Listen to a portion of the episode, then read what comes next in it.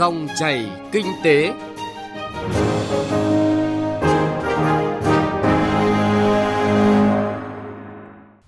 Các biên tập viên Thành Trung và Thu Trang kính chào quý vị và các bạn.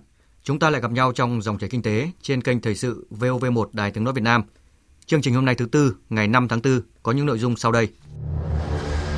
Xúc tiến thương mại cho xuất khẩu 2023 trong tình hình mới. Để đạt được mục tiêu xây dựng 1 triệu căn nhà ở xã hội đến năm 2030, cần thực hiện nhiều giải pháp đồng bộ. Mời quý vị và các bạn cùng nghe. Thưa quý vị và các bạn, kinh tế thế giới phục hồi chậm cùng với chính sách thắt chặt tiền tệ ở nhiều quốc gia đã làm nhu cầu tiêu dùng ở các thị trường lớn của Việt Nam suy giảm trong thời gian qua. Trong quý 1 năm 2023, kim ngạch xuất nhập khẩu hàng hóa ước đạt 79,17 tỷ đô la Mỹ, giảm gần 12% so với cùng kỳ năm ngoái. Những mặt hàng xuất khẩu có giá trị cao của Việt Nam như điện thoại, máy móc, dệt may đều sụt giảm tương đối lớn. Vậy, cần những giải pháp nào để đẩy mạnh xuất khẩu trong những tháng tiếp theo? Phóng viên Xuân Lan thông tin. Dự báo trước được những khó khăn ngay từ đầu năm, chính phủ đã chỉ đạo sát sao các bộ ngành địa phương tập trung triển khai thực hiện nghị quyết số 01, chỉ thị 03, trong đó có các giải pháp thúc đẩy xuất nhập khẩu, động lực quan trọng cho tăng trưởng kinh tế. Nhờ đó mà kim ngạch xuất nhập khẩu tháng 3 đã tăng trưởng tốt so với tháng 2 và cả 3 tháng đầu năm xuất siêu hơn 4 tỷ đô la Mỹ. Tuy nhiên, để đạt mục tiêu xuất khẩu đề ra thì từ nay đến cuối năm, công tác xúc tiến thương mại cũng như sự vào cuộc của các bộ ngành phải nỗ lực rất lớn. Bộ trưởng Bộ Công Thương Nguyễn Hồng Diên nhấn mạnh. Thứ nhất là đánh giá cái tình hình và chỉ rõ những nguyên nhân, nhất là nguyên nhân chủ quan để tìm ra những cái giải pháp khắc phục cho được cái tình trạng hiện nay. Làm sao lấy lại được cái đà tăng trưởng của hàng hóa mà xuất ra nước ngoài bởi vì năm nay chúng ta phân đấu là phải tăng 8 đến 12% kim ngạch xuất nhập khẩu. Năm ngoái chúng ta đạt là 735 tỷ đô la. Thì năm nay nếu mà đặt ra tốc độ và tăng trưởng như vậy thì phải, phải đạt được cái ngưỡng khoảng 800 tỷ đô. Thế bây giờ 3 tháng đầu năm chúng ta mới đạt được 154 tỷ đô. Nhưng mà nếu mà cứ cái đà này thì cả năm chúng ta chỉ được khoảng trên dưới 600 tỷ. Nó là một khoảng cách vô cùng lớn. Trong quý 1 vừa qua, khi các thị trường xuất khẩu truyền thống gặp khó, nhiều doanh nghiệp đã thay đổi chiến lược, củng cố duy trì tốt ở thị trường truyền thống, đồng thời phát triển thêm các thị trường mới có nhu cầu nhập khẩu cao, sản phẩm mới, bảo vệ quyền lợi của doanh nghiệp hai nước, dỡ bỏ các rào cản thuế quan, phi thuế quan, xử lý các vụ việc liên quan tới các quy định vệ sinh an toàn thực phẩm. Ông Nguyễn Phạm Trung, Phó Giám đốc Kinh doanh Tổng Công ty Phân bón và Hóa chất Dầu khí cho biết. Trong quý 1 2023 thì tổng khối lượng ờ, ura xuất khẩu của chúng tôi đã đạt hơn 40.000 tấn và tăng trưởng 62% so với cùng kỳ năm ờ, 2022. Chúng tôi đánh giá rằng là cái thị trường ờ, xuất khẩu tuy là khó khăn, tuy nhiên cũng không phải là không có cơ hội. Quan trọng là chúng ta tận dụng được cơ hội của mình như thế nào. Khi thị trường Mỹ, châu Âu gặp khó, trọng tâm công tác xúc tiến thương mại được linh hoạt chuyển sang các thị trường gần có sự phục hồi tốt như ASEAN, Trung Quốc hay các thị trường mới còn nhiều dư địa như châu Phi, Nam Mỹ – đây cũng là chiến lược xúc tiến xuất khẩu của Bộ Công Thương thời gian qua. Nhờ vậy, kim ngạch xuất khẩu sang thị trường ASEAN cũng đã có sự tăng trưởng. Nhiều hoạt động xúc tiến đã được triển khai ngay từ đầu năm, thay vì đợi tới mùa xúc tiến vào nửa cuối năm như thường lệ. Trong quý 1, Việt Nam đã đón được khoảng gần 50 đoàn giao thương quốc tế để khảo sát tìm kiếm cơ hội hợp tác mua hàng, tăng khoảng gấp rưỡi so với cùng kỳ năm trước khi xảy ra đại dịch. Năm nay thì số các đoàn tới từ châu Âu vẫn là đông nhất, sau đó là Trung Quốc. Ông Vũ Bá Phú, Cục trưởng Cục Xúc tiến Thương mại, Bộ Công Thương cho biết. Những đoàn giao thương này của nước ngoài vào Việt Nam đã góp phần gỡ được những cái khó khăn cho cái hoạt động xuất khẩu của Việt Nam một cách ờ, chủ động. Việc đón những cái đoàn này hoàn toàn là do những cái hệ thống thương vụ của Việt Nam hỗ trợ các doanh nghiệp trong nước và kết nối. Hiện nhiều mặt hàng xuất khẩu của Việt Nam đã thâm nhập vào thị trường khó tính như Anh, Mỹ, châu Âu – Tuy vậy, các doanh nghiệp chưa thực sự chú trọng đầu tư vào chiến lược marketing, chưa phù hợp cả về hình ảnh, ngôn ngữ nên ít nhận được quan tâm của nhà nhập khẩu. Do vậy, việc chuyển đổi số trong hoạt động xúc tiến thương mại là rất cần thiết. Ông Nguyễn Cảnh Cường, tham tán thương mại Việt Nam tại Anh khuyến cáo. Trong thời gian qua, tôi đã chứng kiến nhiều doanh nghiệp Việt Nam để lựa các cơ hội bán hàng hay thiết lập quan hệ bạn hàng với các doanh nghiệp Anh vì không biết làm marketing. Cụ thể là các doanh nghiệp không có trang web hay trang web không có đầy đủ thông tin hữu ích, dễ tìm, dễ hiểu, không có hình ảnh bắt mắt. Tên doanh nghiệp quá dài, khó nhớ, khó phát âm đối với người Anh nên có ít cơ hội xuất hiện trên kết quả tìm kiếm của những nhà nhập khẩu. Sử dụng địa chỉ email miễn phí không có domain của doanh nghiệp nên bị đánh giá có tín nhiệm thấp và có rất ít hy vọng nhận được phản hồi của các công ty nhập khẩu Anh.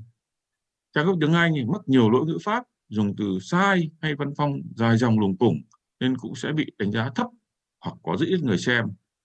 Tôi đề nghị Cục Xúc tiến Thương mại và các sở công thương tài trợ cho các doanh nghiệp thực hiện các dự án digital marketing chuyên nghiệp với sự tham gia của các chuyên gia hiểu rõ về thị trường Anh và văn hóa kinh doanh của người Anh. Các doanh nghiệp cũng cần ứng dụng công nghệ thông tin và truyền thông hiện đại có trí tuệ nhân tạo để phân tích thị trường nhanh hơn và tiếp cận thị trường hiệu quả hơn. Công tác xúc tiến hỗ trợ xuất khẩu trong thời gian tới cần được các địa phương trên cả nước chú trọng sớm, phối hợp lồng ghép với các chương trình của Bộ Công Thương để tạo quy mô và hiệu ứng tốt hơn, cải cách thủ tục hành chính trong thông quan để tiết giảm chi phí cho doanh nghiệp xuất khẩu. Ông Biện Tấn Tài, Phó Giám đốc Sở Công Thương tỉnh Bình Thuận mong muốn. Trong năm 2023, tỉnh Bình Thuận cũng rất mong các tham tán thương mại thì tiếp tục hỗ trợ cho tỉnh Bình Thuận trong cái việc quảng bá thanh long tại các nước cũng như là tỉnh Bình Thuận là được tham gia vào việc trưng bày, giới thiệu các sản phẩm thanh long, cũng như là giới thiệu những cái tư liệu quảng bá của địa phương trong các khu trưng bày triển lãm mà các thương vụ đã tổ chức đồng thời là hỗ trợ thông tin kết nối cho các doanh nghiệp của tỉnh Bình Thuận làm việc với các doanh nghiệp nhập khẩu thanh long ở các nước để mà phát triển cái thị trường thanh long cho tỉnh Bình Thuận. Năm nay, xuất khẩu tiếp tục được xác định là động lực tăng trưởng của nền kinh tế, với kim ngạch xuất khẩu dự kiến đạt từ 393 đến 394 tỷ đô la Mỹ, tăng thêm khoảng 22 tỷ đô la Mỹ so với năm ngoái. Như vậy, để đạt được mục tiêu đã đề ra, đòi hỏi nỗ lực cố gắng rất lớn để có thể bù đắp được các khó khăn trong quý 1. Theo các chuyên gia thương mại, Việt Nam có lợi thế là đã ký và đang thực hiện 15 hiệp định FTA, do đó làm sao tận dụng được tất cả các thị trường có thể khai thác. Trong năm 2022 vừa rồi, có đến 309 mặt hàng Việt Nam có kim ngạch xuất khẩu trên 1 tỷ đô la. Vì vậy, bên cạnh sự nỗ lực của các địa phương, doanh nghiệp, ngành hàng, rất cần nhiều chính sách khuyến khích, thúc đẩy hoạt động, tận dụng các hiệp định thương mại tự do đã ký, nhất là hiệp định thế hệ mới – khai thác những sản phẩm, những mặt hàng hoàn toàn có thể đẩy mạnh hơn nữa kim ngạch xuất khẩu trong thời gian tới.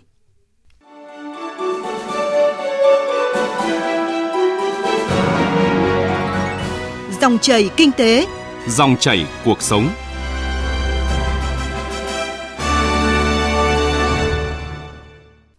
Vị và các bạn thân mến, Đông Nam Bộ là khu vực có tốc độ tăng trưởng kinh tế nhanh, thu hút nhiều người dân từ các tỉnh thành khác đến sinh sống và làm việc. Vấn đề nhà ở cho những người có thu nhập trung bình và thấp được các lãnh đạo tỉnh Bình Dương, Đồng Nai, thành phố Hồ Chí Minh quan tâm thúc đẩy nhưng vẫn chưa đạt được như kỳ vọng. Thực trạng việc phát triển nhà ở xã hội tại ba địa phương này ra sao và sắp tới cần có những giải pháp gì? Đây là nội dung được đề cập trong bài viết của nhóm phóng viên Duy Phương, Thiên Lý, thường trú tại thành phố Hồ Chí Minh. Tỉnh Đồng Nai có khoảng 700.000 người lao động đang sinh sống trong các nhà trọ. Dự báo nhu cầu về nhà ở xã hội cho người thu nhập thấp là khoảng 500.000 căn. Tuy nhiên, hiện toàn tỉnh Đồng Nai chỉ có 3.500 căn nhà ở xã hội đã hoàn thành. Trong số 8 dự án nhà ở xã hội đang triển khai, có gần 8.000 căn đang được thi công. Huyện Nhân Trạch, Đồng Nai là địa phương có nhiều nhà ở xã hội được xây dựng. Tại khu công nghiệp Nhân Trạch 1, dự án nhà ở xã hội Idico đã hoàn thành giai đoạn 1 với hơn 1.400 căn. Tuy nhiên, chủ đầu tư cũng có một số khó khăn vướng mắc nên chưa thể thực hiện được giai đoạn 2. Ông Ngô Mạnh Hoạch, đại diện ban quản lý dự án nhà ở xã hội Idico nói. Về những cái quy định chính sách pháp luật của nhà nước đối với cái dự án nhà ở xã hội thì nó cũng còn mới, công ty chưa thể làm ngay được. Về nguồn vốn để thực hiện dự án nhà ở xã hội thì công ty cũng đang phải đi ừ, vay những cái gói vay thương mại để thực hiện dự án nhà ở xã hội chưa được tiếp cận đầy đủ đối với những cái gói vay của chính sách nhà nước. Trong khi đó, Nhờ các giải pháp đồng bộ được triển khai, Bình Dương đã trở thành địa phương đi đầu cả nước về phát triển nhà ở xã hội với nhiều mô hình sáng tạo, hiệu quả. Giai đoạn 2011-2015, tỉnh Bình Dương có 23 dự án hoàn thành và đưa vào sử dụng với tổng diện tích sàn nhà ở 431.488 m2, đáp ứng nhu cầu cho 37.500 người. Trong giai đoạn 2016-2020, tỉnh đã đầu tư được 1,33 triệu m2 sàn, đạt tỷ lệ 65% kế hoạch đề ra là đơn vị đi đầu trong phát triển nhà ở xã hội ở Bình Dương. Đến nay, Tổng công ty BKMX đã xây dựng hơn 50.000 căn hộ giá rẻ bán cho công nhân. Hiện doanh nghiệp đang đầu tư thêm nhiều dự án với hàng chục ngàn căn hộ ở các khu vực tập trung đông công nhân, các khu công nghiệp. Về khó khăn trong phát triển nhà ở xã hội, đại diện đơn vị này cho rằng vấn đề cốt lõi là quỹ đất, pháp lý và vốn hỗ trợ cho người mua. Kiến trúc sư Nguyễn Hồng Hải, Ban tư vấn quy hoạch Tổng công ty BKMX đề xuất. Nhà nước có thể không có tiền, nhưng cho những chính sách, đấy là công cụ mạnh nhất để giải quyết câu chuyện pháp lý. Cái thứ hai là chủ trương hỗ trợ về vốn, ờ, về thuế cho nhà đầu tư, cho người dân chắc chắn là phải có chương trình cho vay như các nước thành công họ đều cho vay đến 70% dựa theo thu nhập và cho vay 20, 25, 30 năm với lãi suất cố định. Tại thành phố Hồ Chí Minh, giai đoạn 2016-2020 có 19 dự án nhà ở xã hội hoàn thành với tổng diện tích 1,23 triệu mét vuông, đạt 69,2% so với chỉ tiêu đề ra. Những năm gần đây, lượng nhà ở xã hội được thực hiện ngày càng ít. Năm 2022, thành phố Hồ Chí Minh chỉ có vỏn vẹn một trên tổng số 10 dự án nhà ở xã hội được hoàn thành với quy mô 260 căn. Một thực tế hiện nay là dự án nhà ở xã hội được miễn tiền sử dụng đất nhưng phải làm thủ tục tính toán xong mới được miễn. Ngoài ra, còn phải kiểm tra đối tượng được mua nhà ở xã hội, thẩm định giá bán. Những việc này khiến thời gian làm thủ tục kéo dài, không hấp dẫn nhà đầu tư. Bên cạnh đó, nguồn vốn phát triển nhà ở xã hội cũng hạn chế, gói tín dụng thời gian qua không đủ để nhà đầu tư kéo giảm giá thành.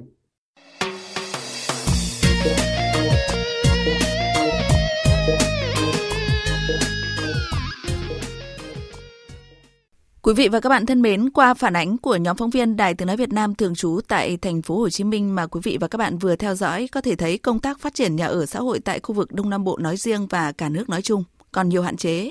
Ngày 3 tháng 4 vừa qua, Phó Thủ tướng Chính phủ Trần Hồng Hà đã ký quyết định 338 phê duyệt đề án đầu tư xây dựng ít nhất 1 triệu căn nhà ở xã hội cho đối tượng thu nhập thấp, công nhân khu công nghiệp giai đoạn 2021-2030 nếu như đề án được thực hiện đúng kế hoạch thì sẽ đáp ứng được khoảng 40% nhu cầu nhà ở cho người có thu nhập thấp tại các đô thị. Để đảm bảo mục tiêu phát triển nhà ở xã hội đến năm 2030, cần khoảng 849.500 tỷ đồng. Bên cạnh đó, hàng loạt khó khăn vướng mắc về pháp lý đã và đang tồn tại. Nếu như không được tháo gỡ, thì kế hoạch phát triển nhà ở xã hội sẽ khó trở thành hiện thực. Ghi nhận của phóng viên Thành Trung. Về tín dụng phát triển nhà ở xã hội, đề án xác định đây là một hạng mục đầu tư trong nguồn vốn chung dài hạn của địa phương. Trước mắt, tập trung phối hợp với Ngân hàng Nhà nước Việt Nam triển khai thực hiện chương trình tín dụng khoảng 120.000 tỷ đồng và các gói tín dụng cụ thể để cho chủ đầu tư và người mua nhà của các dự án nhà xã hội nhà ở công nhân vay. Lãi suất thấp hơn khoảng từ 1,5 đến 2% so với lãi suất vay chung dài hạn bình quân của các ngân hàng thương mại nhà nước. Bộ Xây dựng cho biết đã có 60 địa phương gửi báo cáo liên quan đến kế hoạch phát triển nhà ở. Trong đó, nhu cầu về nhà ở xã hội dành cho người thu nhập thấp, công nhân khu công nghiệp ở các địa phương giai đoạn 2021-2030 khoảng 2,4 triệu căn. Ông Vương Duy Dũng, Phó Cục trưởng Cục Quản lý Nhà và Thị trường Bất động sản Bộ Xây dựng cho biết. À, một trong những cái khó khăn tất nhiên là cái kết quả hạn chế và có nhiều khó khăn khác nhau. Trong đó thì cũng có cái câu chuyện là về trình tự thủ tục, triển khai thực hiện dự án à, nhà ở xã hội nó cũng còn phức tạp và kéo dài, thậm chí là có thể là còn à, chậm triển khai à, thực hiện ở một số địa phương thì Bộ Xây dựng sẽ nghiên cứu và ban hành hướng dẫn trình tự thủ tục đầu tư xây dựng đối với cái dự án nhà ở xã hội một cách là đầy đủ để mà làm cái cơ sở căn cứ triển khai thực hiện. Trong bối cảnh thị trường đang thiếu trầm trọng nguồn cung nhà ở xã hội, nhiều doanh nghiệp muốn đầu tư nhưng phải đối diện với nhiều thủ tục hành chính dườm già, lợi nhuận thấp và quy định trồng chéo. Hàng loạt vướng mắc khiến doanh nghiệp không thể triển khai kế hoạch đầu tư xây dựng nhà ở xã hội. Hiện nay, cơ sở pháp lý về nhà ở xã hội đang dần được điều chỉnh. Tuy nhiên hàng năm, chính phủ đều có thông báo lãi vay cho loại hình nhà ở này, nhưng nguồn ngân sách giải ngân không nhiều, dẫn đến các gói vay mua của người dân chưa đáp ứng kịp thời. Ông Phạm Tiến Dũng, Chủ tịch Hội đồng Quản trị Công ty Cổ phần Cát Tường kiến nghị. Tôi nghĩ rằng là với chúng tôi thì ờ, sau thời gian mà làm các nhóm dự án nhà ở xã hội, chúng tôi thấy rằng nếu như mà quy định về giá trần của nhà ở xã hội cho từng cái khu vực thì phù hợp hơn là quy định việc phê duyệt giá bán nhà. Chúng tôi ờ, là một đơn vị mà chuyên phát triển với cái nhóm dự án nhà ở xã hội. Nhưng việc phát triển nhà ở xã hội trong thời gian tới thì đang ờ, trông chờ vào sự thay đổi của chính sách mới quyết định cái hướng đi tiếp theo. Vâng thưa quý vị và các bạn, trước hàng loạt vướng mắc trong công tác phát triển nhà ở xã hội, các chuyên gia cho rằng giải pháp cần thiết hiện nay là cần sớm gỡ bỏ các nút thắt do khó khăn về nguồn vốn hỗ trợ, quỹ đất cũng như cải cách mạnh về thủ tục hành chính để thu hút các doanh nghiệp tham gia đầu tư. Một vấn đề quan trọng khác là phải khắc phục được tình trạng mua bán nhà ở xã hội không đúng đối tượng, biến việc này trở thành hoạt động đầu cơ trục lợi. Tới đây thì thời lượng của dòng chảy kinh tế cũng đã hết. Chương trình hôm nay do biên tập viên Thành Trung và nhóm phóng viên kinh tế phối hợp thực hiện. Cảm ơn quý vị và các bạn đã quan tâm theo dõi. Xin kính chào tạm biệt và hẹn gặp lại.